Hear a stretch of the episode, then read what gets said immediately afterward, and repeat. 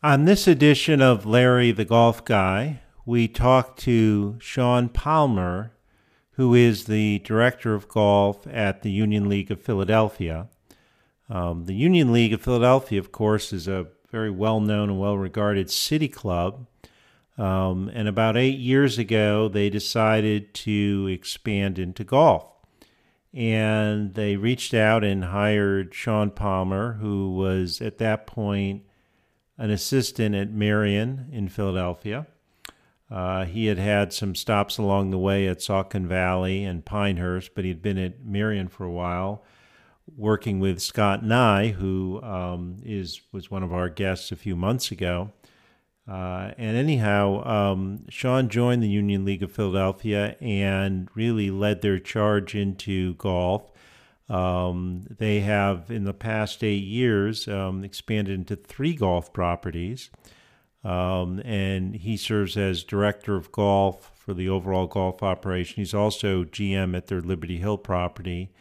Um, but as you'll hear, I mean, Sean really had to create a golf culture from scratch um, uh, at the Union League of Philadelphia, and he's he's done a great job. and And their expansion is just um, really remarkable. And um, I think uh, you'll be interested to hear kind of um, some of the um, ideas he had to sort of grow this culture really from scratch. Um, and also, we talk a little bit about his time at Merion, um, which was really quite rewarding, not surprisingly, working under Scott Nye. So, up next, uh, Sean Palmer from the Union League of Philadelphia on this episode of Larry the Golf Guy. Well, welcome to another edition of Larry the Golf Guy. Um, and um, continuing on our Philadelphia theme, we've had a number of people uh, from Philadelphia, the greater Philadelphia area, which is such a golf rich area in both history and in present day. Um, we are joined today by Sean Palmer, who is director of golf um, at the Union League of Philadelphia. And for those of you who aren't familiar with that might sound odd. You think of the union league as a city club and it originally was but it's expanded into golf in a major way. So we'll but we'll get into all that. Sean thank you so much for um, making the time to join us today. Oh thanks larry. It's an honor to be here and and thanks for the the great dialogue you're creating in the golf world. I appreciate that. So um, let's kind of rewind the clock a little bit um, as i sort of like to do with folks um, in the golf world and kind of find out kind of where you grew up and how you were introduced to the game and when. Sure. Yeah, I'm from uh, the Lehigh Valley in Pennsylvania, which is, and I grew up in Allentown and then moved to a, a rural area, small, tiny town called New Tripoli, which is mostly farmers and, and a, a small high school with one golf course. And um, yeah, I grew up, both my parents were actually nurses mm. and uh, pretty blue collar family uh, with, with a lot of the men in the family, the uncles, which I had four uncles and a, a grandfather that were really big golfers on the weekend. So they're weekend warriors. Okay. The oldest of, gosh, 20 something grandkids. Wow. Oldest boy. And um, always wanted to be one of the guys. So, um, you know, when they we were hanging out at the pool or something on the weekends, all the guys went and played golf and really got into it and uh, played with my my father and my grandfather mostly. And my grandfather was a he he ran a brewery. Uh, he was a warehouse manager at Stroh Brewery up in Fogelsville, PA, and then he okay. retired to Pinehurst. So he oh, retired wow. a little nine-hole course in Pinehurst. Uh, yeah, and I would go down there in the summer for a few weeks and just you know do laps around the nine-hole course with him, and, and uh, it's really where the, the, spark was lit for me. Wow, um, cool. So, did you um, play competitively at all as a junior? Did you play high school teams or any sort of junior golf at all? Yeah, um, I um, I remember buying my first set of Northwestern clubs when I was with my first Holy Communion money. Uh, years old, and uh, I started playing tournaments when I was 12 in the Lehigh Valley. They had a great junior league run by a guy named Carl Gilbert, who did great things for amateur golf and junior golf in Allentown. Great. And uh, and at the time, I played a lot of golf with a, a young man named Matt Mattare, who is Gene Mattare's son. Gene Mattare is the famed uh, director of golf and general manager, now retired at Saucon Valley Country Club. Yep. And that was my first introduction to a man that made his career in golf. Uh, successful career at a great club. I remember going to the 2000 senior open at Saucon and never saw grass like that. Never, never saw golf course like that. Couldn't believe places like that existed based on the places I grew up playing and, and uh, working at. Um, and that's uh, what kind of sparked my interest in a career. Found out Penn State University had a golf program. And I was, I always worked at golf courses, Larry. I caddied as a kid when I was 13, picked the driving range at a great course called Old Homestead, which is a nice public course in, in New Tripoli. And, uh, you know, I, I, cleaned carts, did all that stuff uh, yeah. all, all throughout high school. And then I figured Penn State had a PGM golf management program. So, hey, I'm going to go chase that. I was one of those rare kids that knew exactly who I wanted to be and what I wanted to do. So I went, went after it when I was younger. Great. Awesome. Um, so you mentioned Saucon Valley, you mentioned Pinehurst. So it sounds like you had some internships there. So that kind of where you maybe uh, started learning the ropes a little bit. Sure. Yeah. First internship was I was lucky enough. Gene Gene let me uh, come on over at Saucon. Worked there for just a, a quick summer uh, in 2000, gosh, 2004, and um, and you know did the junior camps, did everything first time at a private club, seeing how that interaction was and, and seeing what that was like, and just learned a lot. Kept my head down and, and did anything I was told. Um, and at, when you go through the golf management program, you have to complete five three month internships before you can graduate. So your summer oh, wow. full of internships yeah. uh, for the, the, golf management degree. And I knew the next year I really, really wanted to go to Pinehurst. Um, I had only played the eighth course at Pinehurst with my grandfather of all the years I was down there. And I knew the U.S. Open was coming in 2005. Oh, God, you hadn't played number two yet. That's the gem. No, we only went over there and had an iced tea on the porch. We never actually got to play the course. It was this mystical place to me, walking down that corridor. And um, it was just a special place. So I, I knew I, I just wanted to get there in 2005 for the US Open. And the day I finished my internship at Saucon, had some great advice uh, from Gene as, hey, if you want something, go get it. So I drove to North Carolina and I, I, walked right into Pinehurst and gave him my resume, which included two places on it. And I was 19 or 18 years old and uh, a little portfolio I made and said, I'll do whatever it takes to work here next year. And luckily enough, that made an impression. So I was given a, an opportunity to work for a seven month, two internships for the 05 US Open, which was really a game changer for me. Wow. Very cool. So let me think. 05, was that the Michael Campbell US Open win? Mike, Michael Campbell. Never forget that. I, I saw Michael Campbell in 13 to skip ahead at, at the US Open at Merion, but I, I remember during uh, during the practice rounds going and with these little hot dog tickets for lunch. So you go yeah. stand. So during I was working in the golf shop for the US Open and I go sit on the bleachers at the driving range, which was like where the cradle is right now. And uh, I remember I watched, there's nobody there. And I was, and one guy's there, and this guy Michael Campbell. Nobody knows who he is, and he shanks one off of 15501, which is 15501 is the road right there. He shanks oh, one wow. the road, and he looks over wow. at his caddy like, "Oh my gosh, did you see that?" I remember going back in the golf shop, I'm like, "You won't believe it! This guy from New Zealand, Michael Campbell, just shanked one over the road. What's he doing here?" And the guy wins the thing. unbelievable, unbelievable. You know, and it's interesting. Not to go off too much of a tangent, but thinking of Pinehurst and um, I remember seeing the pictures and well, actually watching back then. And boy, they've changed the course a lot, right? They've taken out a lot of that rough. I think it was Crenshaw maybe that did some of the work on the course yeah. there and has made it much more natural. I mean, if you look at it today, I mean, it's really different than if you compare it to the pictures from 05, right? Exactly. I was just there a few weeks ago. That was the first time I've been there in probably, oh gosh, 10, maybe 12 years. So it was, it was first time I played that course and seen it since I saw it before, which I think Fazio might have done it. I'm not sure who who who did it back then, but I can re- recall if you missed a fairway at Pinehurst, the rough was really brutal, and right. you had the really thick Bermuda grass trying to hold right. these greens that were impossible. Right. And now that it's much more resort friendly, so if you miss a fairway, you're going to find your ball. It's it's pretty cut out. You might have some funky lies, but at least you have a chance to get it up there. And totally different than what it used to be. Yeah, very different. So, what a great experience. So, um, and I know you've made a few other stops along the way before we get to Union League, some tournament merchandising at Augusta, a little work with, I think, assistant instructor at uh, Jim McLean School at Doral. But I got to ask you about Merion, um, which was sure. sort of your your main job. I mean, what a you know, you're, you're I was sitting here listening, talking about you know the grass at Saucon Valley. You're going to Merion you know, which is, you know, among the zeniths of private clubs. Sure. Um, both not just as a private club, but just as a, you know, I think probably more USGA championships. You guys in Pennsylvania, but I always was joking with your friend Scott Nye. I mean, it's like Oakmont, Merion. I have to keep up with on both sides of the state because they're kind of the two leading ones. But Merion, you know, so many um, championships, so much history there. Bobby Jones sure. clinching the Grand Slam on the 11th, which is one of the more famous short par fours. I mean, tell talk to me what that was like. I mean, you're young, right? You're you're you uh, you're assistant golf pro there. Um, what was that experience like? Well, sure. I knew um, Scott's just one of the best people you ever you're ever going to meet. I know you've spoken to Scott, and he's just a great mentor and great a great person. And, and working for Scott, it's a, it's a privilege, and you get to learn so much from a really genuine person. So I, I, wanted to work at Merion for, for not only the reason of the fame of Merion and, and, and, the activity of the club. It's a very busy club. There's a lot going yep. on.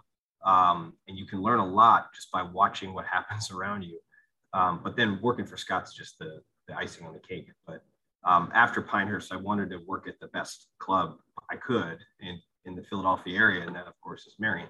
Yeah. Um, and there's so many exciting things. In 2005, they had the U.S. Amateur um, that they just completed, and you know, they were walking into the Walker Cup in 09 and then in 13, the US Open, which had not been announced at that time. But, but Merion was just fantastic. I started out at the bottom um, as an intern there, you know, cleaning the stockroom, checking in, lots of golf shirts and hats and doing, doing everything you do as an intern just to learn the operation. And I, I learned every single aspect of that golf operation. And I, you know how it goes. The I, I, was in the staff I was with there. My first internship all moved on to these bigger and better jobs as you do at Merion as an assistant. Sure, of course. And yeah, the timing of those things happened in such that as I graduated Penn State, um, I spent one winter down with Jim McLean. You kind of go north south as a Philly pro. Sure. Um, and you expand your network and learn skill sets. And that was just an amazing experience working for Jim and seeing his his process at Doral. But then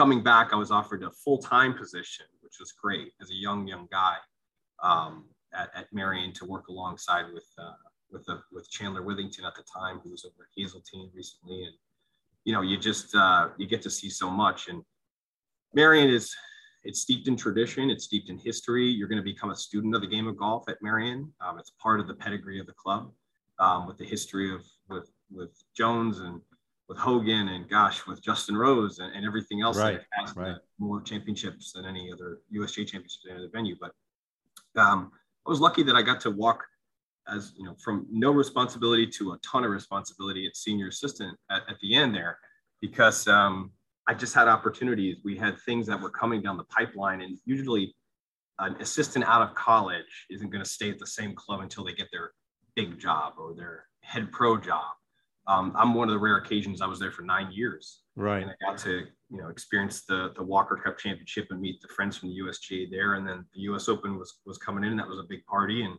got to meet some great friends I still have with the USGA. And um, gosh, what a I had an amazing experience at pre US Open and, and, during that event. And I was just really blessed to be, um, you know, at the right place at the right time the members there, and I know I did talk to Scott at length, but and I really respect the members. Eh, you know, view this as something they want to share. I mean, they, they've had all these USGA championships, and we know of other courses, you know, that are you know highly ranked, similarly highly ranked, that are much more reticent to sort of you know have the USGA, particularly at the Open, which is such a big deal, come in. And I think it's just wonderful. I mean, the sense I have from reading about the club and talking with Scott is that the members know what they have and they want to share it and they view it as sort of almost an obligation that you're a member here there's going to be usga championships and that's part of the lifeblood of the club. Is that sort of fair? Totally. It's a high, high golf iq uh, club. A lot of legends in the game of golf are members at that club. And it's a it's one of those places like when you go to augusta when you go to st andrews when you go to national golf links you get goosebumps. And Merion certainly is in that category and the thing that makes Merion Merion is is the history is all around you. It is what it is. It doesn't try to be something it's not. Yeah. And the golf course is fantastic. It's challenging. It keeps you on your toes. And the West course is great. And the whole club atmosphere there is great. And they really are stewards of the game of golf. And there's just no it's hard to beat the tradition uh, of that club. I mean, it's in a certain echelon of, of golf pedigree that it you have to to feel to experience it. And Scott was an ambassador of that club, and I would see how he would have guests that would walk in. It's their first time at Merion. They just came off the course, and he would grab them and spend 30 minutes with them, walking them to the archives room where they yeah. can see Justin Rose's driver or right. the seven iron that Rory McIlroy snapped over his knee or these these old you know all these wonderful artifacts the trophies that really gives you the experience and that's something you just don't get at many places and they it's it's great that they embrace that history and that uh, tradition for sure um, and you know the other interesting thing and you were there for the 2013 us open is um, and and Merion is on such a tight piece of property um, and I know there was a lot of talk. I mean, I'm older than you. I can remember the run up to the um, 71 US Open. And, you know, everyone had in their mind uh, Nicklaus when he was at the World Amateur, you know, in whatever it was, 59 or 60, he just blitzed Merion. Um, and and of course he was in his prime, you know, we're talking he's he's 31, Trevino's 31, you know, 1971 and you know is it too short? Is it too short? And of course you know they end up playing off together but you know far from it. It was a great challenge. But then you know fast forward we go through you know david graham's phenomenal round you know and we go through the subsequent opens and then we get up to 2013 of course distance is such a topic for the usga and still is with their distance report is as you know and you know is it too short is it too short and boy, they had it was challenging in 2013. I'm sure you know. I, I, I wasn't out there. I don't know the course obviously like you do. I've never played it, but I'm sure the way the fairways were cut and the rough made it challenging. But um, you know, as as um, as small a package as it comes in, it's still a real challenge even today, right? Without question, I, I the the weather leading up to that championship was really challenging. The Thursday, the Thursday and Friday before a massive storm came in, there was flooding through the property. And this is leading up to the week of the championship. And I remember all our golf pro staff, we were out in Cobbs Creek fishing things out, trying to clean things up, blowing off sand, like just oh, getting wow. ready. And right. we were very worried that the defense of the course, it's going to get too soft and it's yep. June. Philadelphia gets very hot. Right. I mean, there's all the things that could go wrong with it. But luckily, the course, Matt Shaffer, who was the superintendent at the time and his team, did a phenomenal job in getting that thing ready. And as you know, you know, distance isn't all of it at all. It's how a course is set up. Yeah. So there certainly were tees that were stretched. And at, at that time, I think there's a couple, there's uh, Merion is broken up into three sixes really. The, the front yep. six, if you can get through the, the fifth hole and the sixth hole, you're you're if you can get through that even or, or even one over, you're doing pretty good. You could score, you have the opportunity to score there. And then the next six and the final six are great finishing holes. And the way the USGA set the golf course up, especially with how soft it was leading up to it, was really smart. And the interesting thing, all the players that came in the week prior um, to try to get a, uh, a look at that course, because a lot of them did not play in the, o, the amateur in 05 and had not played there before. Um, Justin Rose was one of them who won the championship. At the time, Tiger Woods came, and I actually actually got to walk with him and Joe LaCava and give him a tour of the property, but he was weeks before. Um, and gosh, thinking about Phil Mickelson was the other player that came in prior to and spent some time on a dry Merion. Everyone else saw a wet Merion for the practice rounds. So I remember Ernie Els, and even during the practice rounds, we had torrential downpours. And Ernie Els is up in the merchandise or the uh, media tent getting interviewed, and the rain's hitting so hard you could hear it on the microphone. And someone wow. said, "Ernie, do you think? What do you think? Are, are, is, are people going to go low on this really short golf course?" He goes, what do you think? And he points up to the rain beating down on it. And I don't even know if he made the cut. Uh, at, at, at week, but we were, I was a little concerned because we hadn't seen that caliber of golf play it, but it certainly held up. But I think, um, I personally think no one got to see the greens and no one got to know the greens because of the conditions prior to the championship. And the, the USGA did a great job setting the course up to keep par at check. Yeah, they sure did. Um, and of course, you mentioned Phil, yet another one of his runner-ups. Um, you know, I remember, I remember when he dunked his second shot on ten for the eagle, and I was thinking, this is going to be it. This is going to be it. And then, I miss the charm of Merion, right? 13 is a gentle wedge and he blows it over the green and bogeys that. 15, he puts it on the wrong side and, you know, has to chip over. And, you know, before you know it, the, you know, he's, he's uh, struggling. And of course, 18 is such a hard hole and he had to make birdie and, you know, that's, that, that's almost impossible for where those tees are from the back. So, but it was a great tournament. So that's a great experience for you. You're there. Um, and then, um, let's turn to the Union League because um, they come calling. Um, so and maybe I'll try to start setting the stage, and you can you can fill in. Um, so you know, I uh, we we don't have a lot of city clubs out here in LA. I spent ten years in Chicago, where there are lots of city clubs. Um, and um, and and the Union League of Philadelphia certainly is is is a great city club you know, formed what 1862. I mean, it's it's got a tremendous history, a lot of members, you know, city block right in center Philadelphia, you know, and and and it has what you'd expect. Dine, no, multiple dining rooms, you can you know stay overnight, fitness center, business center, you know, all that stuff. And I know it's got some remote locations, the bungalow, you know, in, in Stone Harbor and the guardhouse and Gladwyne. But you know, all that is sort of as you would expect. What I would not have expected, and and wasn't present, I guess, yet, um, which is why they called you, is golf. So how did they? I'm just sort of I'm so fascinated by this. How, did they come about saying? Well, we need to expand into golf because there's not a lot of city clubs that have that I'm aware of at least that have done that. No, it, in there, there are a few city clubs that have done it right. Olympic comes to mind, and Olympic does um, right. Yeah, yeah. Atlanta, uh, Atlanta Athletic Club and, Garden yeah. City or uh, Capital City Club down in Georgia. But but yeah, so the real catalyst is Jeff McFadden. So Jeff is this this CEO. He's a, was and is now the CEO. Runs the Union League. And Jeff was hired as a young manager in 1998, and the league was in really rough shape at that point. And everything Jeff has done since then brought the league from nearly bankrupt to the number one ranked city club in the, country. And his his his success uh, paved the way for future opportunities and a lot of trust from the membership of the Union League.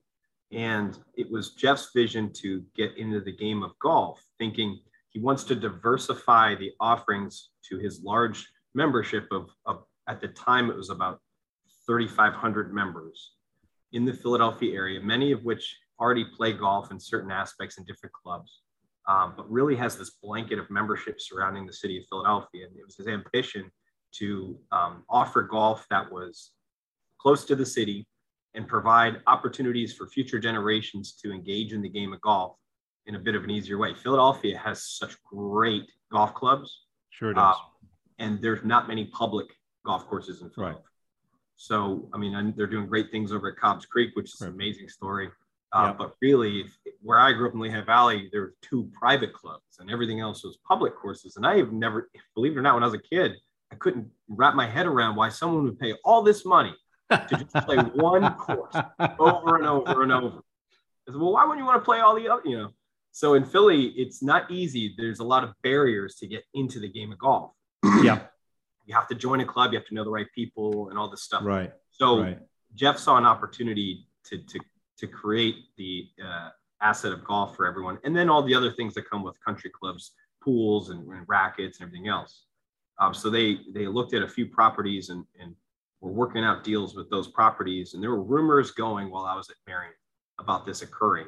And it was at the time where I was really interviewing for some jobs, and it was always my ambition to work at a you know, a, a, great private club and I'm sure. coming through the pedigree of these great places. Right. I'm right. work at a top 100 course and host right. a championship.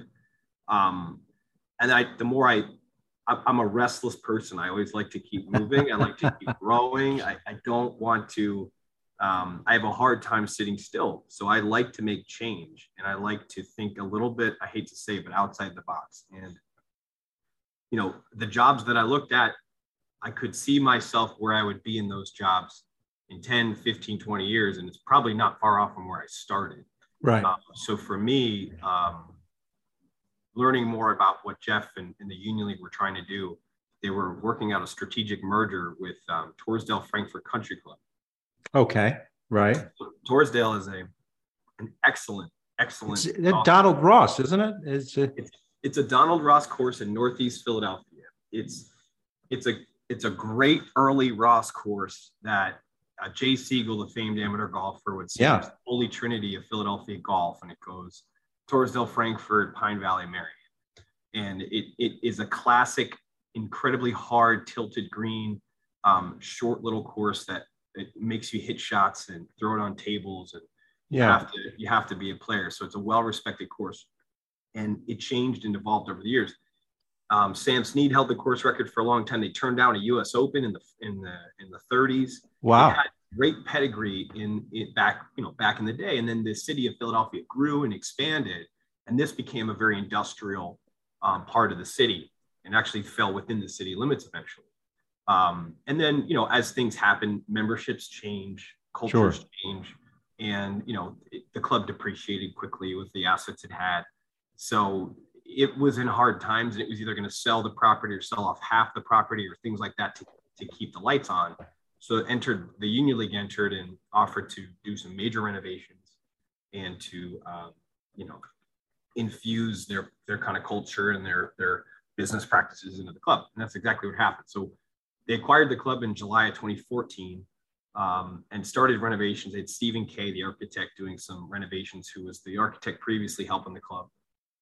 And from there, um, I was hired later that year, and I I just saw what the Union League had done at their league house downtown and in these different projects. And I had a lot of faith that these are folks that are very smart. They know exactly what they're going to do, and they're not going to let anything fail. And if they're true to their word, you know, we're going to make this successful. It's going to be a really heavy lift, but I was excited by the opportunity to take something and build something. Um, and I got a lot of free reign to, to do that and to, to build a staff and build a team and to do some really different things in the private club world. Our, for example, our golf lessons at the Union League for our golf members are complimentary. Um, to start the game of golf, if you're a golf member at the club, um, it's it's very easy to do that. You don't even need golf clubs as, as a beginner. We've got everything to kind of get you through. So we kind of broke down what it means to, to become a golfer this in this day and age. And we truly thought I need to figure out how to. A lot of people say, "Oh, we're going to grow the game, grow the game." How do you do it in a practical way in a private club? Um, so we really did some pretty unique things, and it skyrocketed. So we did a, a modest renovation, a couple million dollar renovation in, in 2014, open 2015, uh, and in a year and a half, we sold out the membership. Wow! Raised, raised fees in accordance with that, and then uh, it would kind of hit the ground running from there. So you, you touched on one of the things I wanted to ask you about. So you're really having to create both an entire golf infrastructure and also really a golf culture because you've got this existing membership in a city club that and they may belong to other private clubs that golf clubs as you noted but you know if you're if all you're doing is just belong to union league club in 2013 14 you're not a golfer and so you've got to sort of introduce, I think the, the complimentary golf lesson is a great idea. What else did you kind of do to try to create a culture and, and the infrastructure to sort of, you know, sort of with an established club, create the golf element to it? Early on, so the Union League certainly established as a city club and it has great tradition, but it, it definitely is uh, innovative in the way it thinks about things and the way Jeff has approached certain things at the club um, is different. And working at Merion, which was very traditional, doesn't change yep. a lot. These are the yep. rules. This is how it is, and that's great. Um, yeah. And then picking off other clubs and other country clubs that are successful, I would I I grabbed a bunch of operational manuals. I had Shinnecock's operational manual, Augusta, Marion. I had all these different places, and and trying to think of it was almost like you could write your own business plan. And if you created your own private club, how would you want it to happen? And you could rethink it because so many clubs are handcuffed with uh, the word tradition or the word or committees or things that if you ask why do you do it this way you you might lose your job or you might not be able to change things we had the opportunity to start fresh the complimentary lesson program was was one of those and it's been incredibly successful and you know statistics to back that up, which is great. And then thinking of the little things that I remember people get frustrated with about you know mute at the time music on the golf course. What kind of attire should you have? Um, you know, kids shouldn't be able to play golf on the weekends. or women shouldn't play golf in the mornings, or these crazy things that a younger guy's thinking, well, why are all these rules here? Like, how inclusive are we? Uh, uh, is this a fun place to be, or I'm just going to smack someone with rules? Um, so it was, we certainly keep that tradition and do common sense approaches to it. Yeah. Um, but really make it approachable and fun and a place that people want to, to be around. And uh, it, it really took off for us. It was great. That's awesome. I love it. Um, so, and as you mentioned, you, you know, you, the, the first property was the Torresdale Club, but it's expanded since then. So I think you have, you know, the, you guys, what, 2017, I think it was, purchased Sand Barrens, um, mm-hmm. right? And then uh, more recently, the Gary Player Course, Liberty Hill. Maybe talk a little about that, about how those came out, because you, now you got, I'm remembering right, three different golf properties. Sure. Um, it, it, it, happened quickly. So I, Torresdale was successful. We were able to, to recruit and grow a great staff, which I think helped create a nice culture at the club. Um, we we created a new tradition and we merged the old the old Torresdale members together with the Union League, and, and I think it was very successful in a short window of time.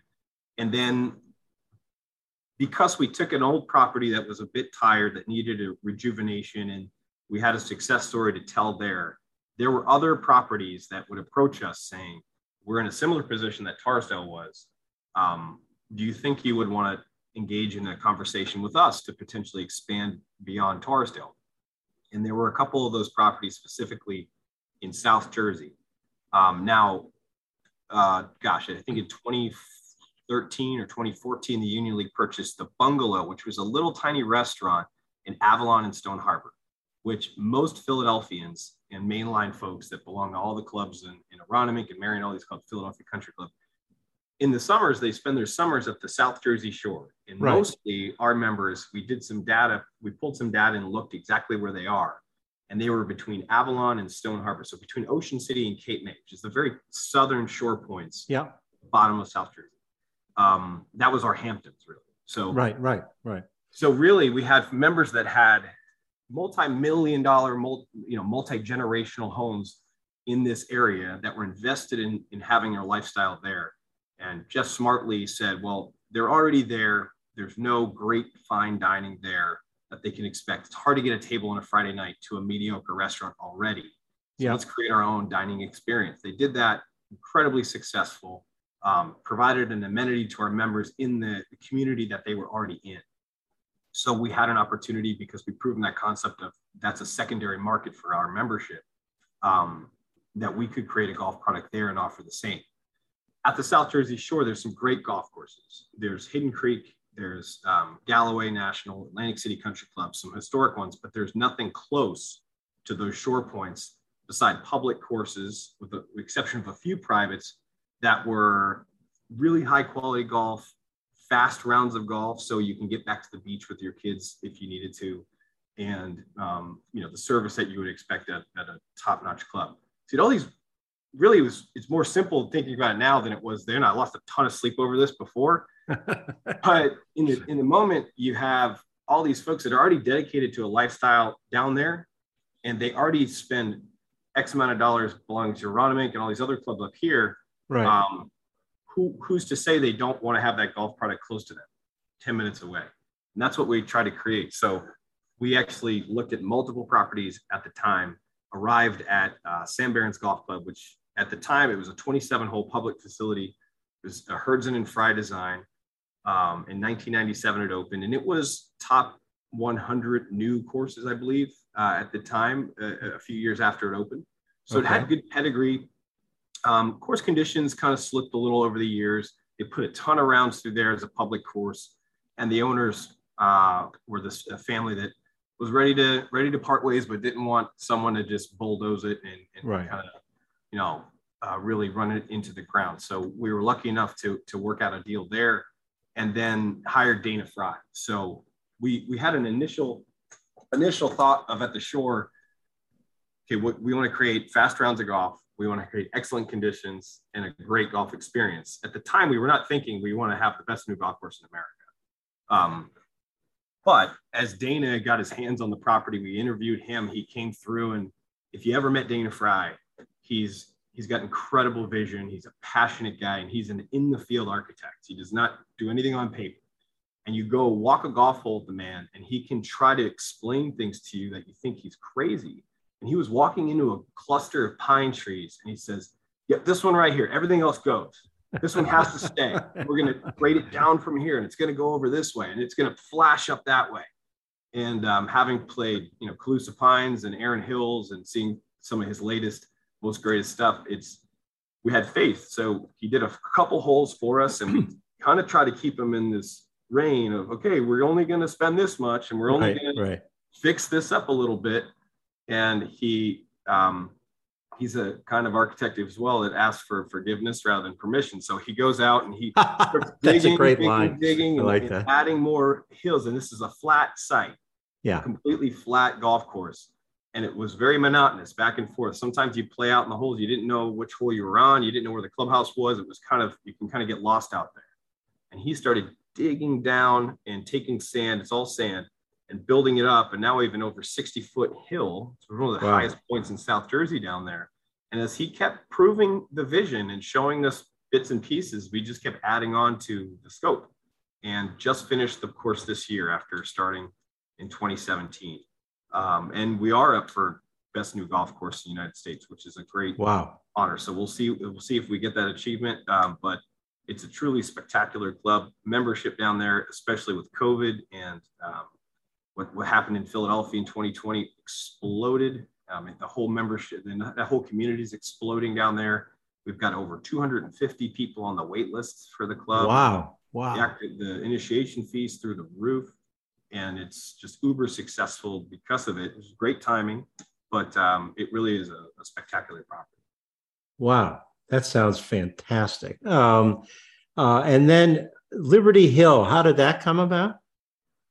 So Liberty Hill um, was owned by it was Ace, the Ace Club and Chubb Conference Center. It was owned by the Chubb Insurance Company, and it had okay. always been owned by insurance companies since Gary Player built it um, in uh, 2001, opened in 2003 Prior to that, it was a Rees Jones club called Eagle Lodge, built in the early 80s. Prior to that, it was a local club called Roxborough Country Club. So the site always had golf. It's just changed over time. Um, and, and the Chubb Insurance Company has, there's a 38 room conference center here, 120 overnight rooms, um, massive facilities. And then there's also a beautiful, uh, fairly new golf clubhouse built in, in just after the golf course was finished in 2003 and it's just an imposing big golf course set on 311 acres. And the Chubb Insurance Company essentially, um, you know, they're an insurance company and they weren't in the business of running golf courses anymore uh, and didn't have much value after COVID uh, for the conference center and running a hotel. So they were looking for someone that could take the property responsibly, not knock it down and put homes on it, not um, you know, create a public golf course or something like that. They wanted someone that would enhance the existing facilities sure. and do the right thing for the community. And I think we, luckily, with again with the success of Torresdale and Union League National and our prominence in the city, um, I think we were a, a, a, good candidate for that. So, you know, had discussions and, and worked out certain things, and then uh, almost almost uh, you know just over a year and a half ago that that's we arrived on a deal and, and acquired the property. Wow. So you got a lot of hats you're wearing. You've got your director of golf, you've got three different properties, three different locations, plus your GM position at Liberty Hill. I mean, how do you how do you balance all? It's got to be a challenge, isn't it? It's yeah, uh, it's a challenge. Um, it's certainly a challenge, but it's it's great because we're such a structured organization. We've got excellent people, and I, I'm just so lucky with the golf team that I've got. Um, I've got a unique role. My my role started as a head professional, where I'd be, you know, on the first tee on the weekend mornings, and I'd be doing the typical things a head pro did, um, making laps around the golf course and, and and doing that role. And then it's sort of expanded, and as as my uh, you know, I was pulled in different directions strategically, trying to write golf policy and sitting in committee meetings and going to construction meetings. And and so my time shifted and i learned how to balance that. And then especially now with the three properties as as that expanded i got to great people that i worked with in my life at augusta national jacob hoffer is couldn't live without him he and he and i went to penn state together and worked at augusta together and and uh, he was at the Inverness Club in Toledo, Ohio. Oh, beautiful club. Yeah, wonderful yeah. place and just an awesome, passionate golf professional, great friend of mine. And and I remember seeing him at the PGA show right when we got Torresdale, and I said, Jake, I'll do whatever I can to get you a job. you come help me open this golf course in Philly. I mean, I know it's a stretch, and I know you never heard of the Union League, but I promise it'll be great. And I said, if a job opens up anywhere in the, in the East Coast, I'll, I'll help you get the interview and we'll do everything we can. And he's still with us. He, he runs Union League National, and I don't think he's going anywhere because we're great building some great things. But um, it's people like Jacob um, that we've built the team around that uh, help me you know, do all these different things. So as you look back on this, um, it's been eight years. Um, in retrospect, any surprises along the way, or you know things that you learned that you would have never guessed uh, at the outset, or anything along those lines? I certainly think I don't think it, we would have expanded this fast, and you know, COVID COVID attributed to a lot of that, um, and just I guess you learn about the energy you put in and what you get out because we certainly always come with new ideas. We're always looking to get better. Um, we definitely don't want to do the same thing twice, and that's the culture that we've, we've created across the company. And I think it's um, it's led to our our success. We're always having big capital projects that we're looking forward to. Always meeting with architects, planning different things. Always looking at something, saying what can we do here that's unique and dynamic. Um, like Torresdale, for example, we're building a short course right now, a brand new teaching center. We just put TrackMan Range at Liberty Hill. Oh um, wow! Really I'm, I'm now officially jealous if you have TrackMan range. That's very cool. one of the coolest things I've ever seen, TrackMan range. And, I mean, and we're going to get that at all three properties. We're going to build a short wow. probably at all three properties, and we're just keep trying to push the envelope a little bit. And um, members are, are used to it at this point. They're like, okay, what's next? You know, what pro- what course are you going to buy next, or what's the big latest thing? And we don't like to disappoint. So um, it's it's really fun to work in a, uh, an environment that it, I haven't been bored in a long, long time, and I, I can tell my team hasn't either. And it's it's just really fun. That's awesome. Um, yeah, I've, I've uh, Hillcrest Country Club out here. I belong to Brentwood. Hillcrest put in TrackMan range when they um, Kyle Phillips did a significant, I mean, a very significant read. Almost basically redid the whole course. Um, and as part of that, they put in a TrackMan range. That's a that's a neat thing. I'm impressed you have at those places. Um, you mentioned Augusta National, which I, I, I just want to go back to for a minute because that was one of the stops you went along the way, and it's interesting because you mentioned some people you met there. I mean, what was that like? I mean, that that was um, you did I think more merchandising stuff, or maybe talk yeah. about what what you did there and kind of what you just even getting a. I, I know it wasn't a long standing, long term position, but what do you learn at a place like that? Because they do everything such so well oh, sure. Yeah. And it was really, I worked the tournament a few years in a row and became an employee of Augusta for that, which is very common. But, um, you know, Augusta would take a lot of, a lot of uh, golf professionals, young golf professionals from, from different clubs. And, you know, we would help manage or help work different, different parts of the golf merchandising operation for the event or work the driving range, different things like that. Um, and Penn State is a huge uh, uh, conduit to, to Augusta, and Merion has a huge connection to Augusta. Um, so I was just very blessed to to be able to to go there. But you know, you go there for the, the week of the tournament. It's a, it's like a sacred place, and yep. stepping foot on at Augusta is is amazing. And you're never going to see a better golf event in your life. It's just not going to happen. And it, every golfer should be able to go see it once. Yep. I think it's. I agree. Um, and it's even the same on the back end. So you know the experience you have as an employee as a young impressionable golf professional looking to how to do something right they do it right. And i at the time i had worked multiple us opens. Um, i'd worked um, a couple tour events at doral and, and seen many different tour events and, and usga championships. And you just it's hard to match up to what augusta does year in and year out. And when you see it on the back end how you're treated and um, how, how they set things up and every year you go back, you see it gets better and they're investing more in it. And all they care about is making it great. Um, it's really, it's, remar- it's pretty remarkable. And it, it made a huge impression on me, especially my current position of you're just going to do it the right way. Yeah. It, I don't care how hard you have to work, just get it done. And um, that's the mentality they have. And it's really fantastic.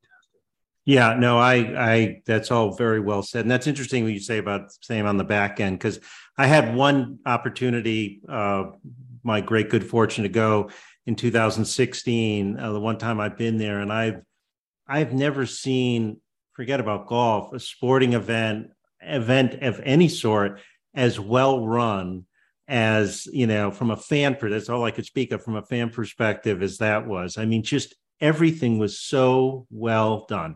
I mean and it, it was it's it's amazing to actually see it. Um and it, it's just a tremendous it's tremendous. I i agree. Well, and one takeaway that i i i live with for sure is and it it, it changed my old school perspective on management is um, you're treated like royalty as an employee there and when you get off the shuttle van, they drop off property. There's someone greeting you with, with you know a smile on their face, and yeah. they're all they they care about is making you happy. And you're even the cafeteria, your uniform, yeah. the training sessions, it's all fantastic.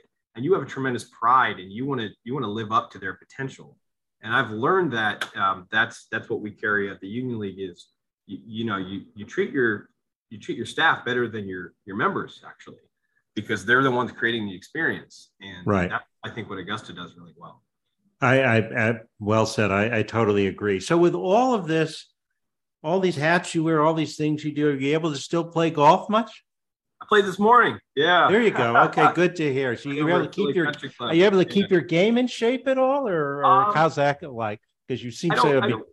Yeah, busy. I don't play a lot of competitive golf. Um, I started doing a lot of golf trips with members. I'm actually going to Scotland next week.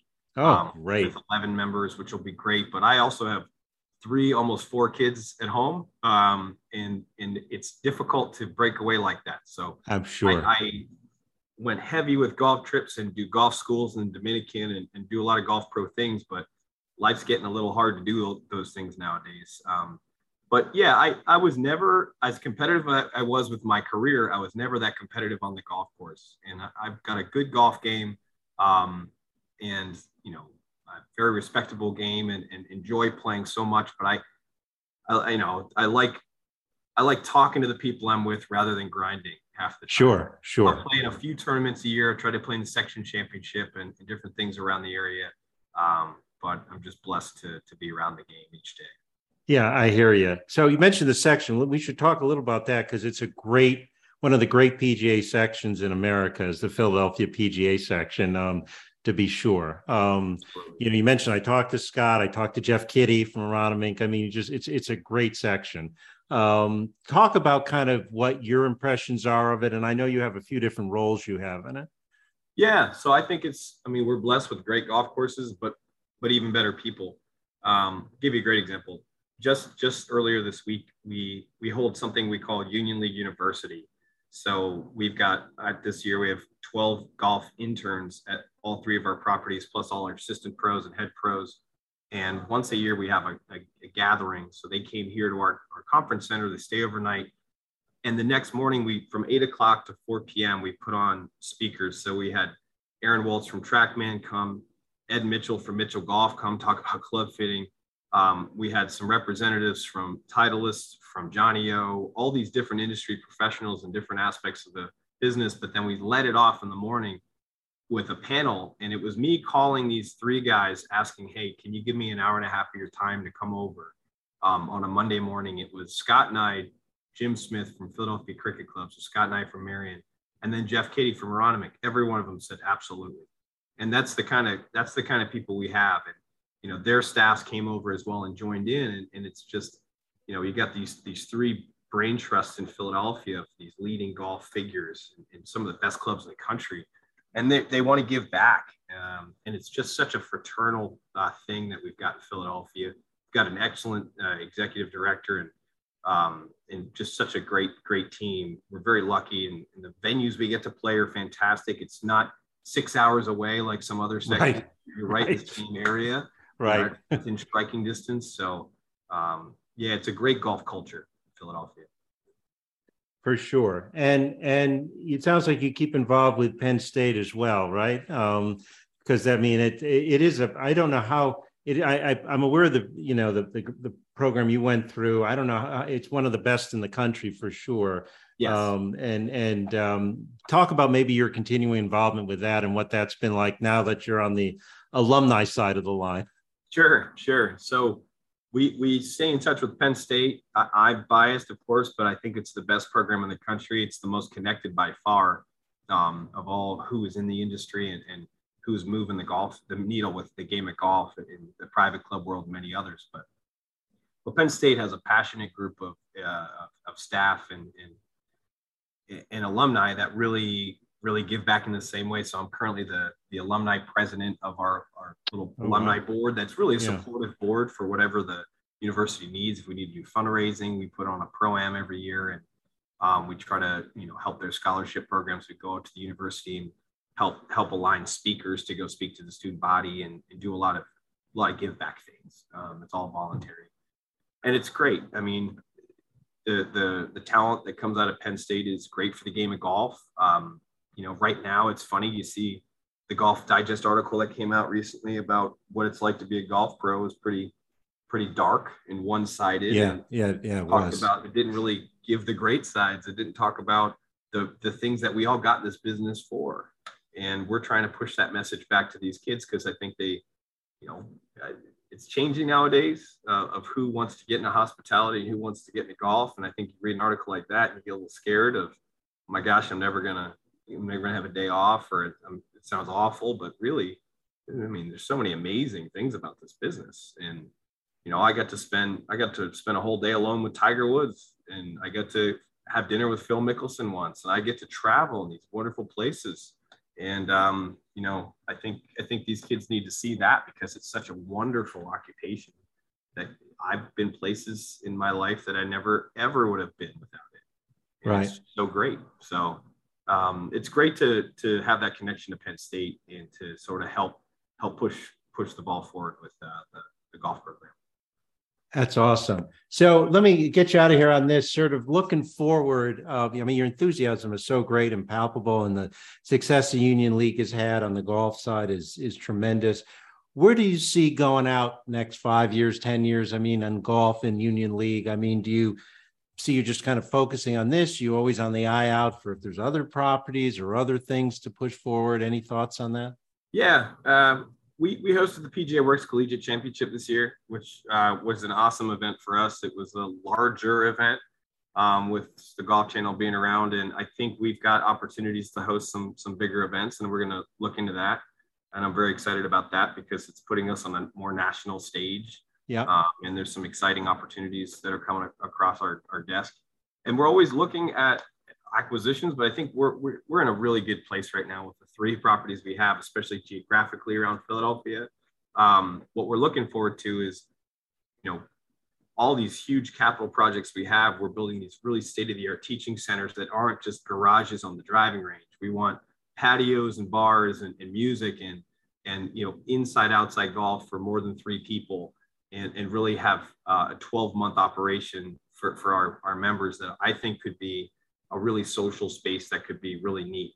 And we're designing that right now. And um, we're starting that at, at Torresdale next year, doing that here and then at the shore. So we've got exciting things there. And then the short courses we're building, we're building one at Torresdale now, potentially one here at Liberty Hill, and then um, a whole new clubhouse and, and short course and practice range at the shore. So we've got a lot of these exciting projects lined up. And um, it's, it's fun to, to just kind of take something and keep going with it until until it's as good as it can possibly be. Absolutely. Oh, that all that that sounds awesome. I mean, I've seen, you know, the the the sort of learning center, indoor, outdoor, but not just hitting balls. You know, the social aspect to it. You know, with the, I mean, I that I've been seeing that more and more. I mean, it. Uh, the fellow I uh, I'm pretty good friends with a fellow named Brady Riggs, who's a top hundred teacher, and he spends some time at uh, Walleye on the Big Island, and they have a golf house. You, you, could see it online, and it's exactly the way you described it. It's sort of this indoor outdoor space. They've got all these monitors. You want to watch golf, you know, and they're hitting bays with all this stuff. But it's it's much more than just you know measuring stuff on your your swing. It's a whole experience, um, oh, yeah. and it's it's really cool. Um, and that's that's that's neat that you guys are thinking of going that doing that stuff. Well, we think there's more there's more than you know there's more than just tee times that members want to belong to a club yeah uh, There's way more than that. So you could have short course, you could have instruction, you could have your family Yeah. learn. There's so many more things than just getting on the golf course. So I think uh, that's where we're going with golf is you got to broaden the horizon of how people can access it, like Top Golf does in certain ways, but In certain ways, learn yeah. from that social model. Absolutely. I agree. Hey, Sean, this has been fantastic. Um, as I said, you know, your enthusiasm is palpable and, and the Union League is, is lucky to have you. I think it's fantastic what you guys have done just in, you know, what is it, eight years um, in the golf area. And, and I can tell, you know, more fun stuff is to come. So thank you so much for spending the time. I really appreciate it. Oh, thanks, Larry. It's been fun talking to you and, uh, and best of luck with everything. Thanks for what you're doing for the game. I appreciate it.